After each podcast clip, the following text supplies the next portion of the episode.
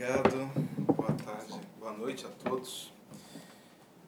Que nós possamos pensar intensamente sobre a utilização, sobre os recursos que nos chegam e a utilização desses recursos.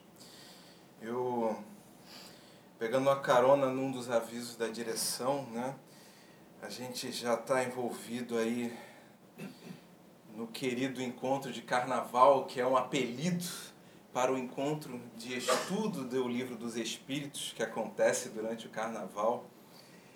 Há algum tempo pensando, né, sempre com a temática muito dirigida, com as questões muito fechadas. E esse ano eu acho que a gente tem a gente tem um convite e tanto. Porque a proposta é aberta. Como é que a gente está pensando nessa doutrina, na aplicação dela, como é que ela está nos ajudando no caminhar do nosso dia a dia. No mundo que parece que está tão complexo, as coisas estão acontecendo de forma tão acelerada, cada vez temos menos tempo para pensarmos, para refletirmos e tomarmos as decisões. Os recursos parecem que se escasseiam com uma velocidade e uma ferocidade gigantesca, parece que corremos contra o tempo. E cada vez mais somos tentados a resolver as questões de uma maneira muito pontual, embora estejamos o tempo todo refletindo que somos espíritos imortais. E aí chega então esse convite do encontro, chega o preparo do Florencio, chega o nosso texto de hoje, chega as campanhas relâmpago que vão acontecendo na casa, que nos levam a refletir um pouco sobre esse processo, sobre esse movimento. No finalzinho do ano passado, a gente começou uma movimentação intensa de reflexão, na sensação de que falta paz, precisamos de paz, precisamos de muita paz, mas que paz é essa? Será que é essa tranquilidade passiva do anjo que está sobre as nuvens, tocando harpa pela eternidade? Será que é o sentimento de segurança e tranquilidade com que vamos tocando a nossa vida, na certeza de que estamos utilizando de todo o nosso potencial e assim gerando prosperidade, crescimento espiritual e material para nós e para aqueles que estão no nosso entorno? Que ideia é essa? De construção de algo que nos falta, que é tão difícil de nós materializarmos. Construímos diversas formas de pensar. Aliás, eu adorei a ideia que o Florencio trouxe da convenção humana. Convencionamos o dinheiro, convencionamos acordos sociais, convencionamos formas de pensar cultura, convencionamos estruturas de nos portarmos e de regermos estas nossas relações uns com os outros. E eu, a partir desse encontro, a partir da organização do curso de férias que a gente está tendo a oportunidade de dar, que discute sobre esperança, porque junto com essa sensação de que nos falta paz, começa a surgir em muitos de nós essa impressão de que não há mais esperança. O mundo está perdido, parece que estamos indo para o buraco. Tamanha quantidade de notícias ruins, de olhares negativos, de olhares pesados a que temos acesso diariamente. Parece que somos bombardeados em nossas redes sociais, em nossas televisões, nos jornais, nas revistas, nas falas dos grupos. E a sensação que realmente a coisa está muito grave, muito crítica.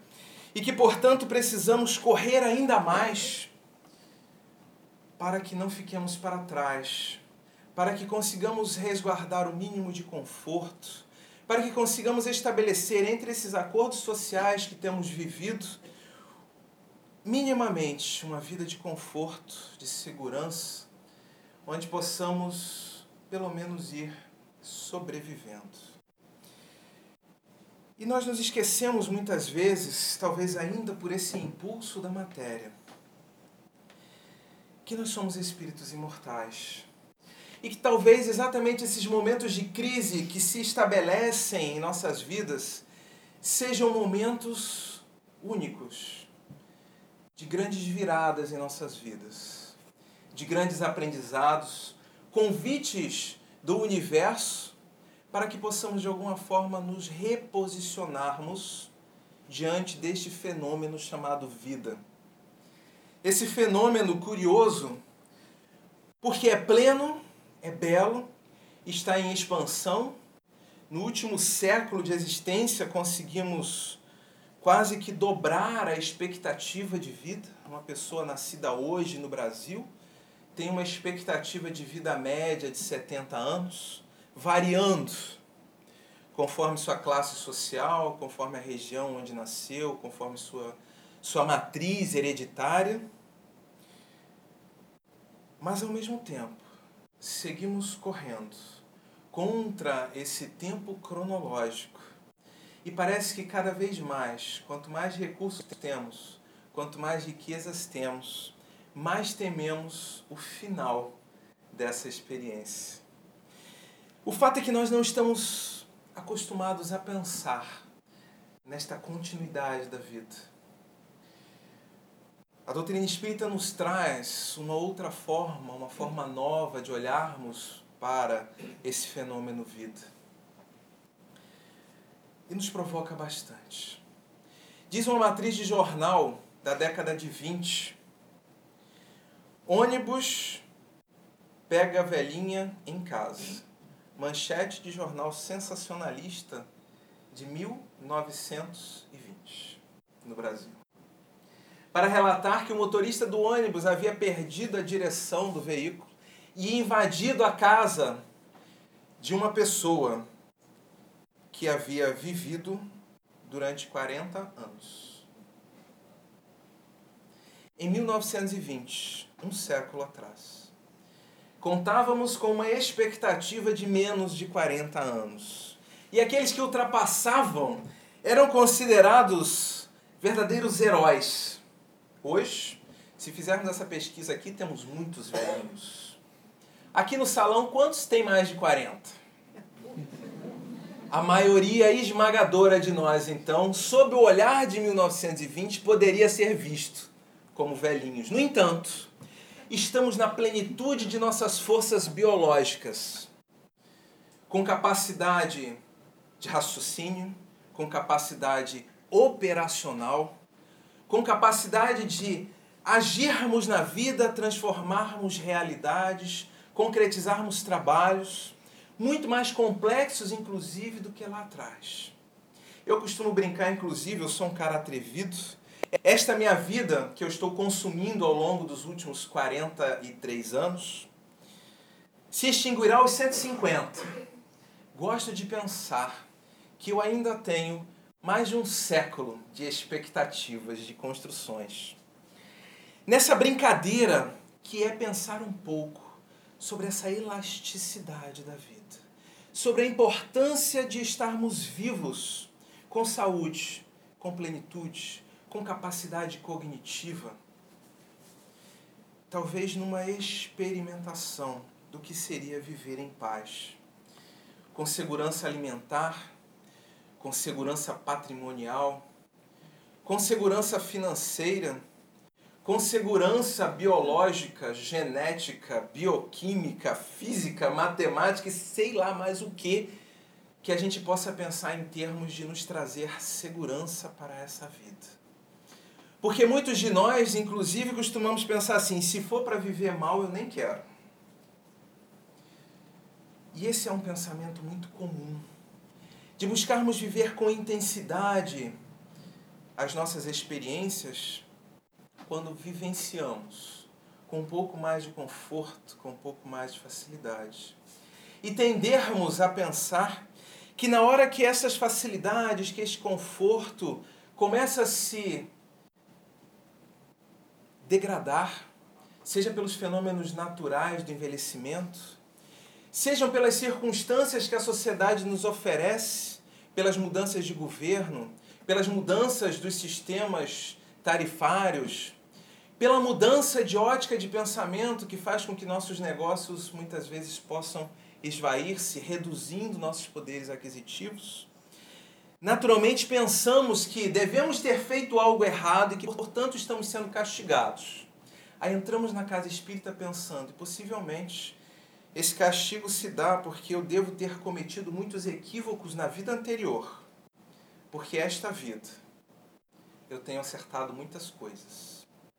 E a gente tem esse olhar de pensar que na hora que a vida vai ficando difícil, que as sinalizações são de alerta, de crítica, de crise, de necessidade de nos mobilizarmos e modificarmos o nosso olhar perante a vida, tendemos a imaginar que estamos sendo castigados e não que estamos sendo convidados a nos reposicionarmos nesse fenômeno vida.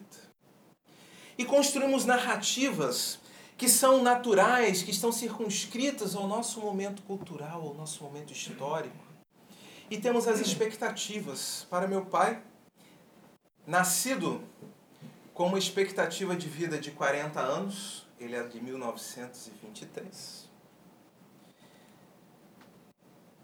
A narrativa natural era entrar para o serviço público, virar funcionário estável do Banco do Brasil e oferecer uma vida plena para seus filhos com o um mínimo de patrimônio, um carro, uma televisão a cores e um apartamento. Hoje, nós já pensamos se realmente precisamos de um carro. Tamanhos os custos, tamanhas as dores de cabeça e os riscos. Criamos tecnologias que subvertem a necessidade de um carro e que colocam sobre custos acessíveis o deslocamento pela cidade. Temos diversas televisões em nossas casas. Portamos a possibilidade de assistir uma TV a cores no nosso próprio bolso, através dos smartphones. E com certeza, temos uma facilidade muito maior de aquisição de nossas casas do que tínhamos alguns anos atrás.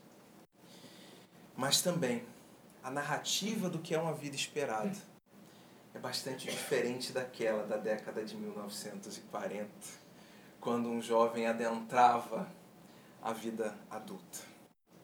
Hoje sonhamos com títulos de doutorado e pós-doutorado.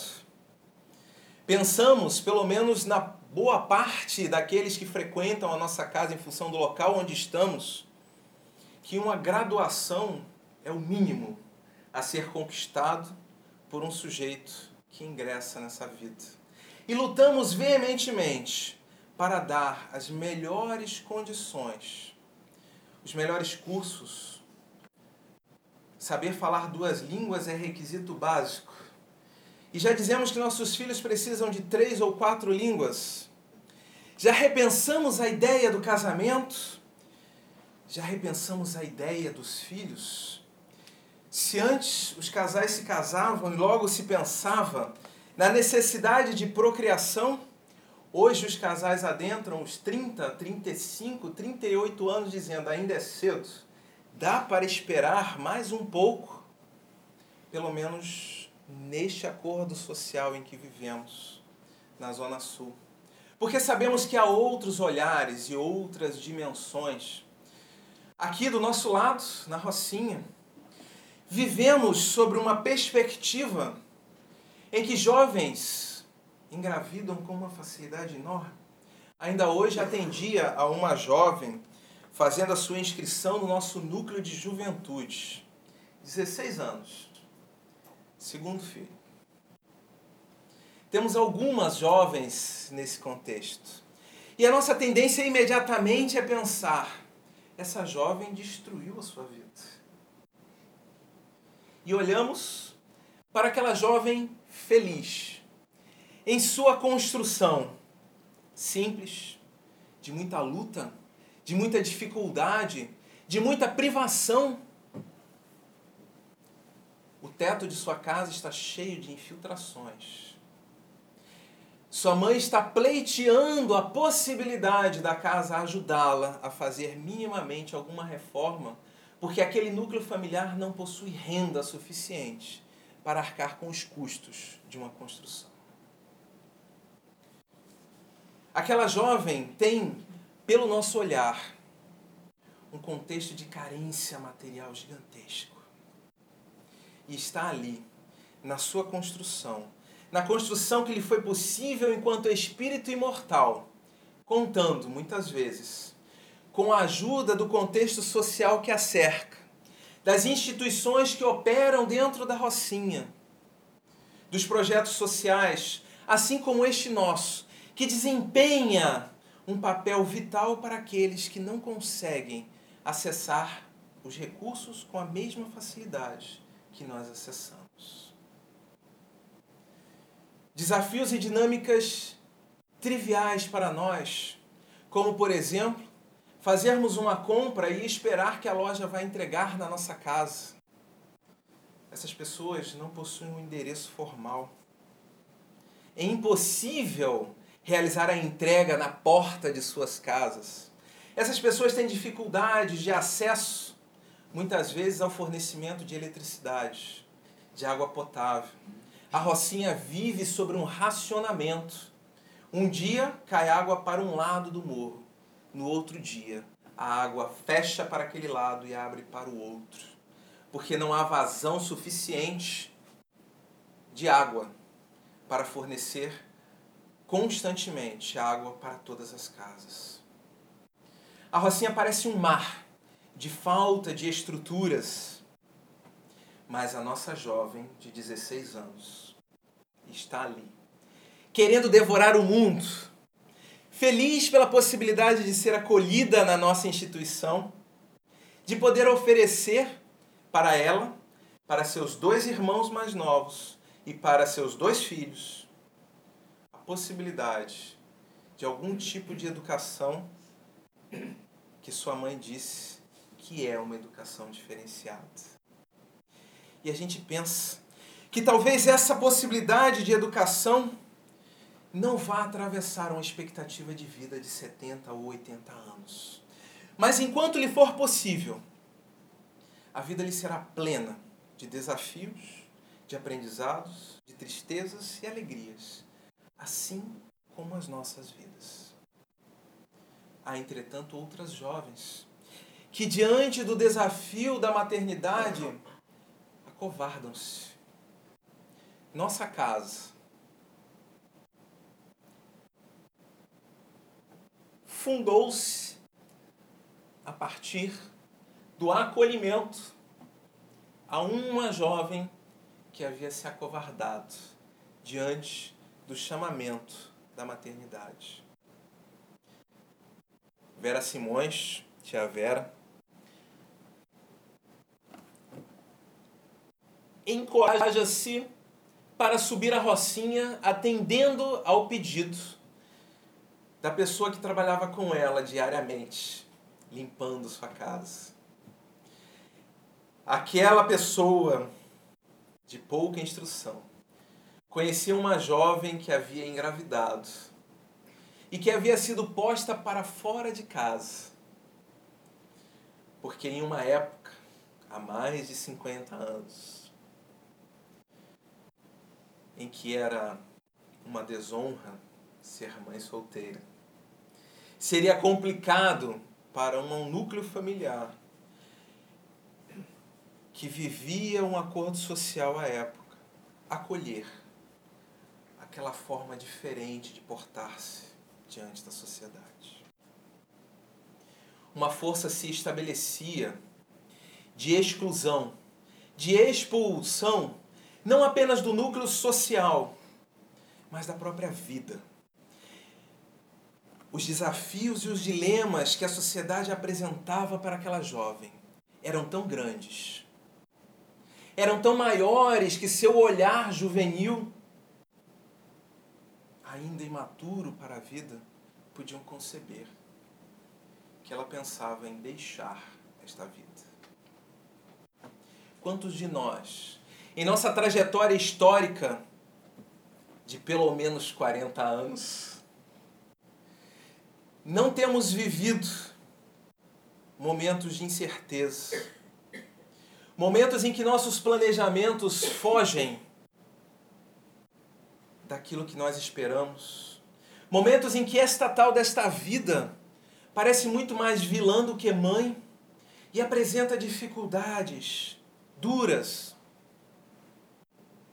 Quantas lágrimas já teremos vertido ao longo desta história, pensando, querendo fugir de tudo isso, querendo imaginar que trata-se de um pesadelo e que nós vamos acordar no segundo seguinte e que tudo vai estar certo, de volta aos trilhos de nossas expectativas, das cobranças da sociedade e vamos seguir ilesos para as transformações necessárias que se fazem caso queiramos continuar singrando estes mares. A doutrina espírita nos traz esse convite a refletirmos não apenas para este momento tão curto, no meu caso de 150 anos, para pensarmos para além desta experiência, para refletirmos sobre o antes do início dessa experiência, quando ela nos entrega esta perspectiva de que somos espíritos imortais, que esta não é a nossa primeira encarnação, que já temos construído uma história e somos herdeiros de nós mesmos, com todos os acertos e erros que nos foram possíveis até então. E que vamos recebendo ao longo desta vida convites valiosos, preciosos para transformarmos o nosso olhar, para nos construirmos como seres luminosos, alegres, portadores de uma força transformadora, capaz de superar a nossa própria história, a nossa própria perspectiva biológica, a nossa própria perspectiva cultural. Somos inventores de nós mesmos. Diante dos desafios que construímos outrora em encarnações anteriores, que se somam aos desafios que temos construído nesta própria encarnação e que se suavizam pelas relações e construções que temos sido capazes de concretizar até aqui, mas com um olhar que vai muito além desta vida maravilhosa, significativa e bela, às vezes difícil, que temos experimentado. Ela nos diz que o final, o túmulo ou o crematório, não é o último estágio de nossas existências. E que quando nossos corpos tombarem, seguiremos despertando para a nossa realidade espiritual, herdeiros de nós mesmos, nos felicitando pelos acertos, pelos aprendizados, pelas vivências incríveis e lamentando por aquilo que tínhamos condições de realizar, mas que ainda não conseguimos. Numa trajetória simples, em que muitas vezes somos obrigados a deixar de lado determinadas questões, porque tomamos decisões equivocadas, porque não é possível ter tudo o que queremos. Mas vamos herdar de nós estas impressões. E vamos seguir para além da existência do corpo físico, nos felicitando de forma cada vez mais plena, à medida em que percebemos a importância desse fenômeno chamado vida. Esse mergulho especializado, complicado, intenso, belo, que no meu caso, não sei o de vocês, vai ser de 150 anos. Nesse exercício, através dele, estamos construindo as belezas dos bons sentimentos estamos dissolvendo os sentimentos menos bons, estamos descobrindo as regras de funcionamento do universo e estamos aprendendo a viver cada vez com mais plenitude. E este evento vida, este recurso maior, ele é tão importante que os espíritos nos dizem inclusive que ele é o bem mais precioso que possuímos ao reencarnarmos, o dom da vida. O dom de experimentarmos esta experiência, esta vida, esta vivência circunscrita numa cultura, numa geografia, por dois dias que seja, fazem uma diferença enorme em nossa história enquanto espíritos imortais. Só que a grande questão é que nós não sabemos de nossos planejamentos. A certeza que eu tenho é que, pelo menos aqui no salão, a maioria de nós deve ter acordado viver mais de 40 anos. Porque vocês me disseram que, em maioria, tem mais de 40 anos. Possivelmente, Alguns talvez até estejam numa expansão moratória de suas encarnações. Há aqueles que já morreram algumas vezes. Eu tenho um amigo que já foi ressuscitado três vezes. Eu digo: olha, vai gostar desse recurso assim por aqui na Terra. Porque o coração do bichinho vacila, o pessoal corre com ele para o hospital, e ele sobrevive e segue. Com a cardiopatia complicadinha, com a sua saúde debilitadinha, mas ele vai seguindo. E ele diz assim: Olha, ainda não foi dessa vez.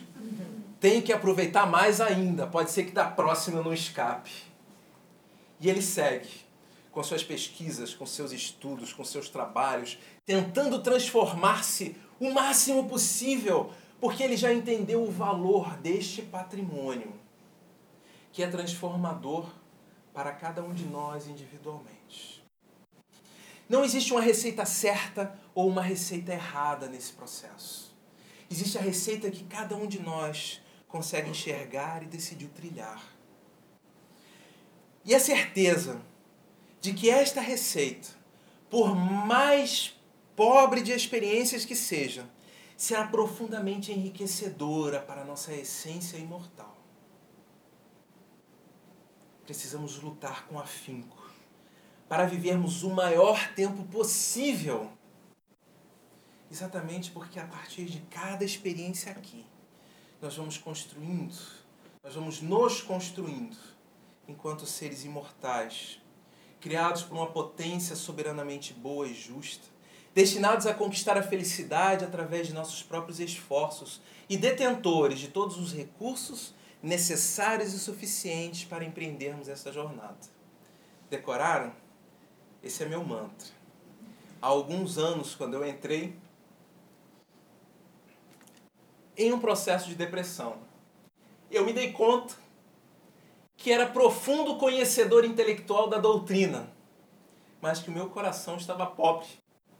Porque aquele conhecimento todo não estava sendo suficiente para me ajudar a caminhar. E eu fui fazendo essa reflexão e fui achando no casamento entre a doutrina e as possibilidades de experimentar as relações com os outros, as relações mais variadas, um verdadeiro tesouro, enriquecedor, fortalecedor, que muitas vezes atendia as minhas necessidades, algumas que eu nem me dava conta, mas que estavam ali recursos necessários e suficientes. A vida, o universo nos cerca dos melhores recursos, por mais difíceis que possam parecer em alguns momentos, por mais medo que possamos ter de enfrentar determinadas tormentas, determinadas tempestades. Mas são os recursos de que necessitamos para florescermos, não apenas como corpos animados, que resolvem problemas pontualmente circunscritos no presente, mas como espíritos imortais, que vestem essas experiências temporárias com o objetivo de ampliarem os seus olhares acerca de si mesmos e da criação. Esse, o patrimônio tão valioso que cada um de nós detém. E por ordem, por possibilidade da maternidade, da paternidade. Nós damos campo para que novos espíritos cheguem e vivenciem essas experiências. Eu não sei quantos anos o André Luiz, meu filho, vai viver. Eu não sei qual o seu planejamento encarnatório. Eu sei que com certeza deve ser superior a 12 anos de vida, porque ele acabou de fazer 12 eu sei que, como ele está cheio de saúde, possivelmente terá uma vida mais ou menos longa. Mas também sei que ele precisa do meu apoio, da minha sustentação.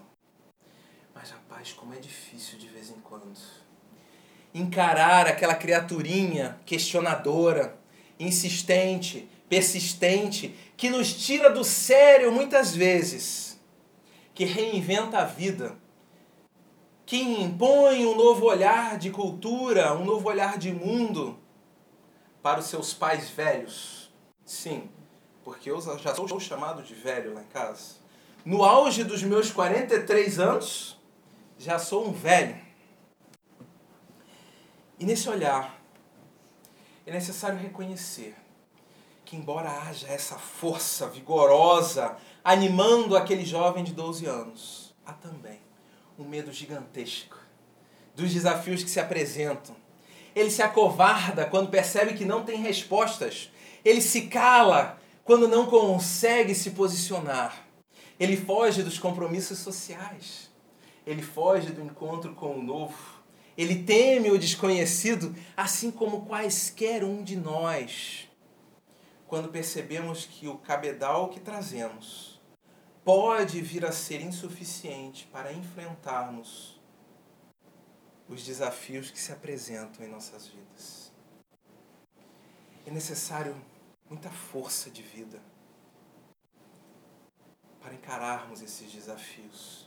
E por vezes, quando o desafio da maternidade, da paternidade se impõe em nossas vidas, fora daquilo que nós planejamos, fora daquilo que nós idealizamos, muito comum tremermos na base, ainda mais. Quando estamos com o foco muito nas questões materiais apenas, olhando para o presente, sem considerarmos este patrimônio maravilhoso que temos chamado vida. E neste contexto, então, se estabelece um dos costumes mais antigos de que temos notícia na história da humanidade: o aborto enquanto prática que visa tentar resguardar aquele conjunto de adultos ou adolescentes em suas expectativas, em seus sonhos, em seus anseios frustrados por uma natalidade imprevista. Os Espíritos são muito claros no livro dos Espíritos quando nos falam sobre a importância desse fenômeno vida. Mas ele também nos diz que é necessário pesarmos que quanto mais tempo temos de vida, mais importante se torna essa experiência. Quanto menos tempo temos de vida, mais nula, menos importante para o espírito será aquele processo encarnatório. Mas lhe trará alguma história, com certeza. Se aquela mãe está em risco de saúde em função daquele processo de maternidade, os espíritos nos dizem que é justo o aborto. Porque é importante prezarmos a vida daquele que já está em curso. Mas a própria doutrina nos coloca em nossas mãos a autoridade e a autonomia para realizarmos essas escritas narrativas de nossas histórias, para decidirmos os melhores momentos, para tentarmos nos alinhar com as expectativas e os nossos sonhos, as nossas frustrações, mas também nos lega as responsabilidades diante de cada uma das nossas ações. E quando a gente fala assim, responsabilidade, a gente tende a pensar logo assim: ah, então o cara fez errado e vai ser punido.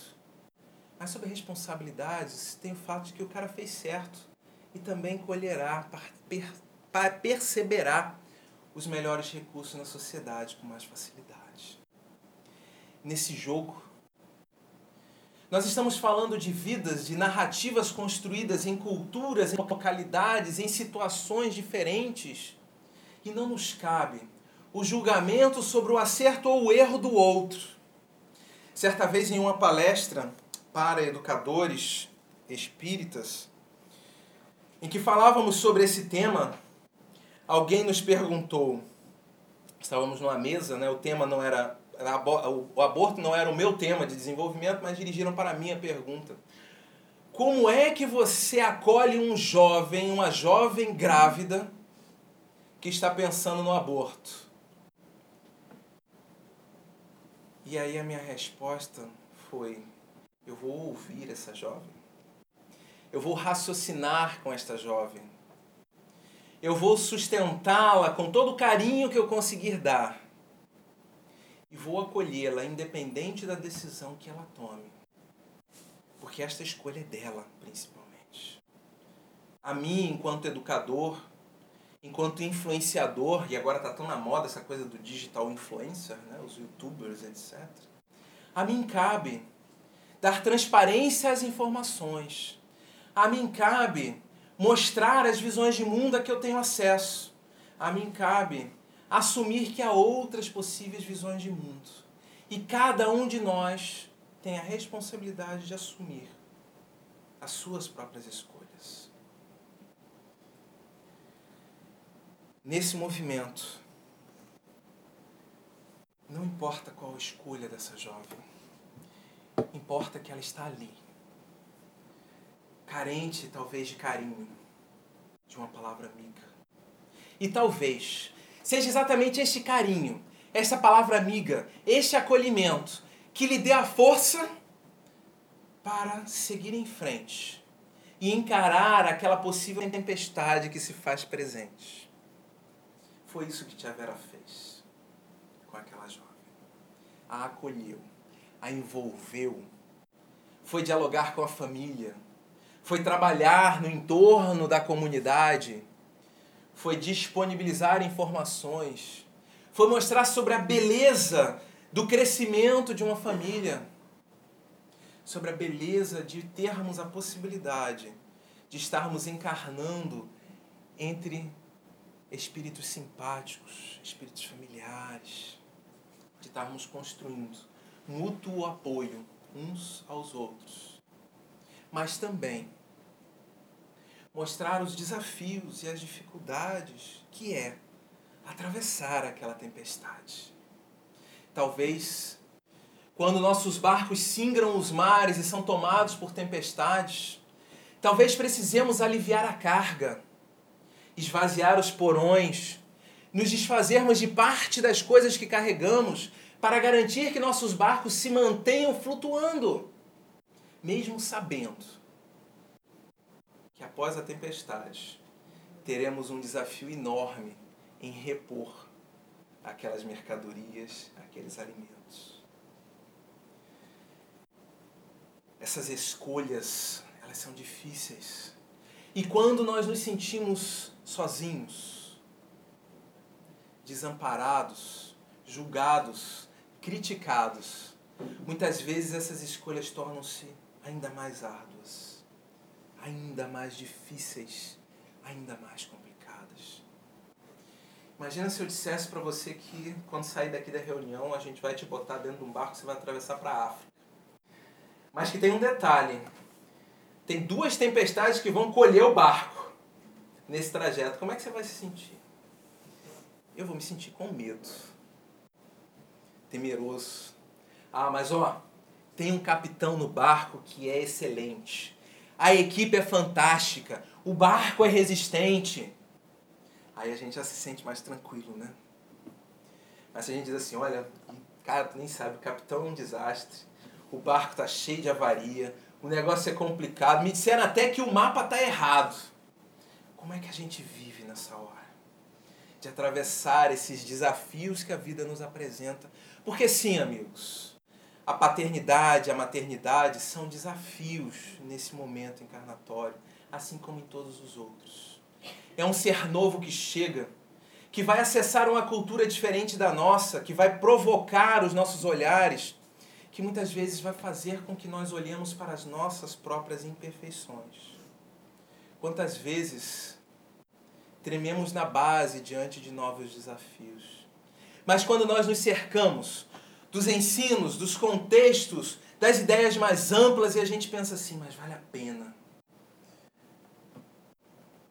Porque é assim que a humanidade prospera. É assim que nós, espíritos imortais, evoluímos. Precisamos destas oportunidades encarnatórias.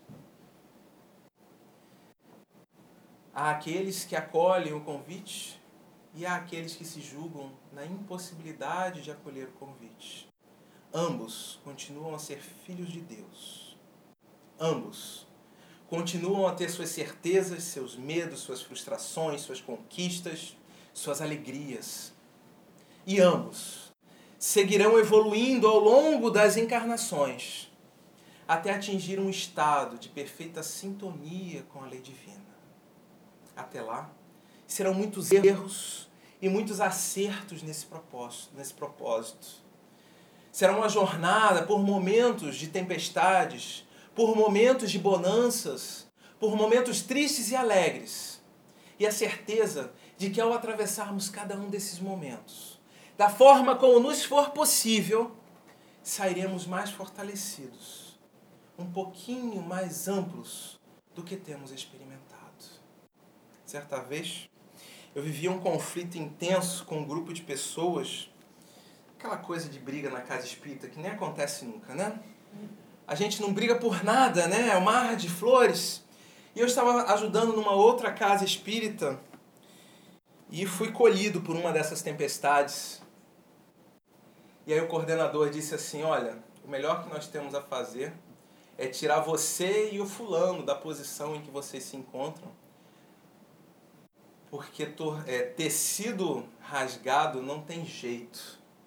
E eu falei assim, engraçado, que seriam das serzideiras se não fossem os tecidos rasgados? Que histórias carregarão as nossas colchas de dezenas de anos que de vez em quando ganham um pontinho para continuar habitando nossas camas, contando da história de nossas vidas? Precisamos das cicatrizes de nossos erros, para construirmos quem somos efetivamente.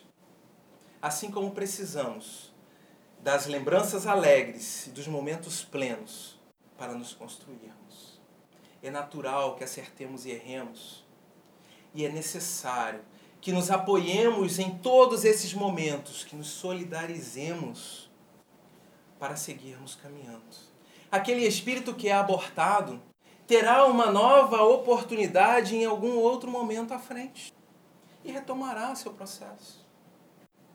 Aquela mãe que abortou terá o seu momento de reflexão sobre suas escolhas, sobre seus valores, fará revisões, manterá escolhas, desfará outras e seguirá passo a passo, momento a momento, dando respostas e se ampliando enquanto espírito imortal que é no livro Céu e Inferno, na primeira parte, no capítulo 1, nos diz Kardec: Instintivamente tem o homem a crença do futuro, mas não possuindo até agora nenhuma base certa para defini-lo, a sua imaginação fantasiou os sistemas que originaram a diversidade de crenças. A doutrina espírita sobre o futuro não sendo uma obra de imaginações mais ou menos arquitetadas engenhosamente, porém o resultado da observação de fatos materiais que se desdobram hoje à nossa vista, consagra, congraçará, como já está acontecendo, as opiniões divergentes ou flutuantes, e trará gradualmente, pela força das coisas, a unidade de crenças sobre esse ponto não há baseado em simples hipóteses, mas na certeza. Na certeza daqueles que viveram e desencarnaram. Na certeza daqueles que trazem os seus relatos, nos dando chance de refletirmos sobre nossas próprias escolhas, não sobre a escolha do outro. Que possamos acolher essas histórias de vida intensamente para pensarmos sobre a forma como utilizamos nossos recursos, sobre as dores que mitigamos ou que aceleramos à medida que escolhemos, sobre o amparo que recebemos ou deixamos de receber.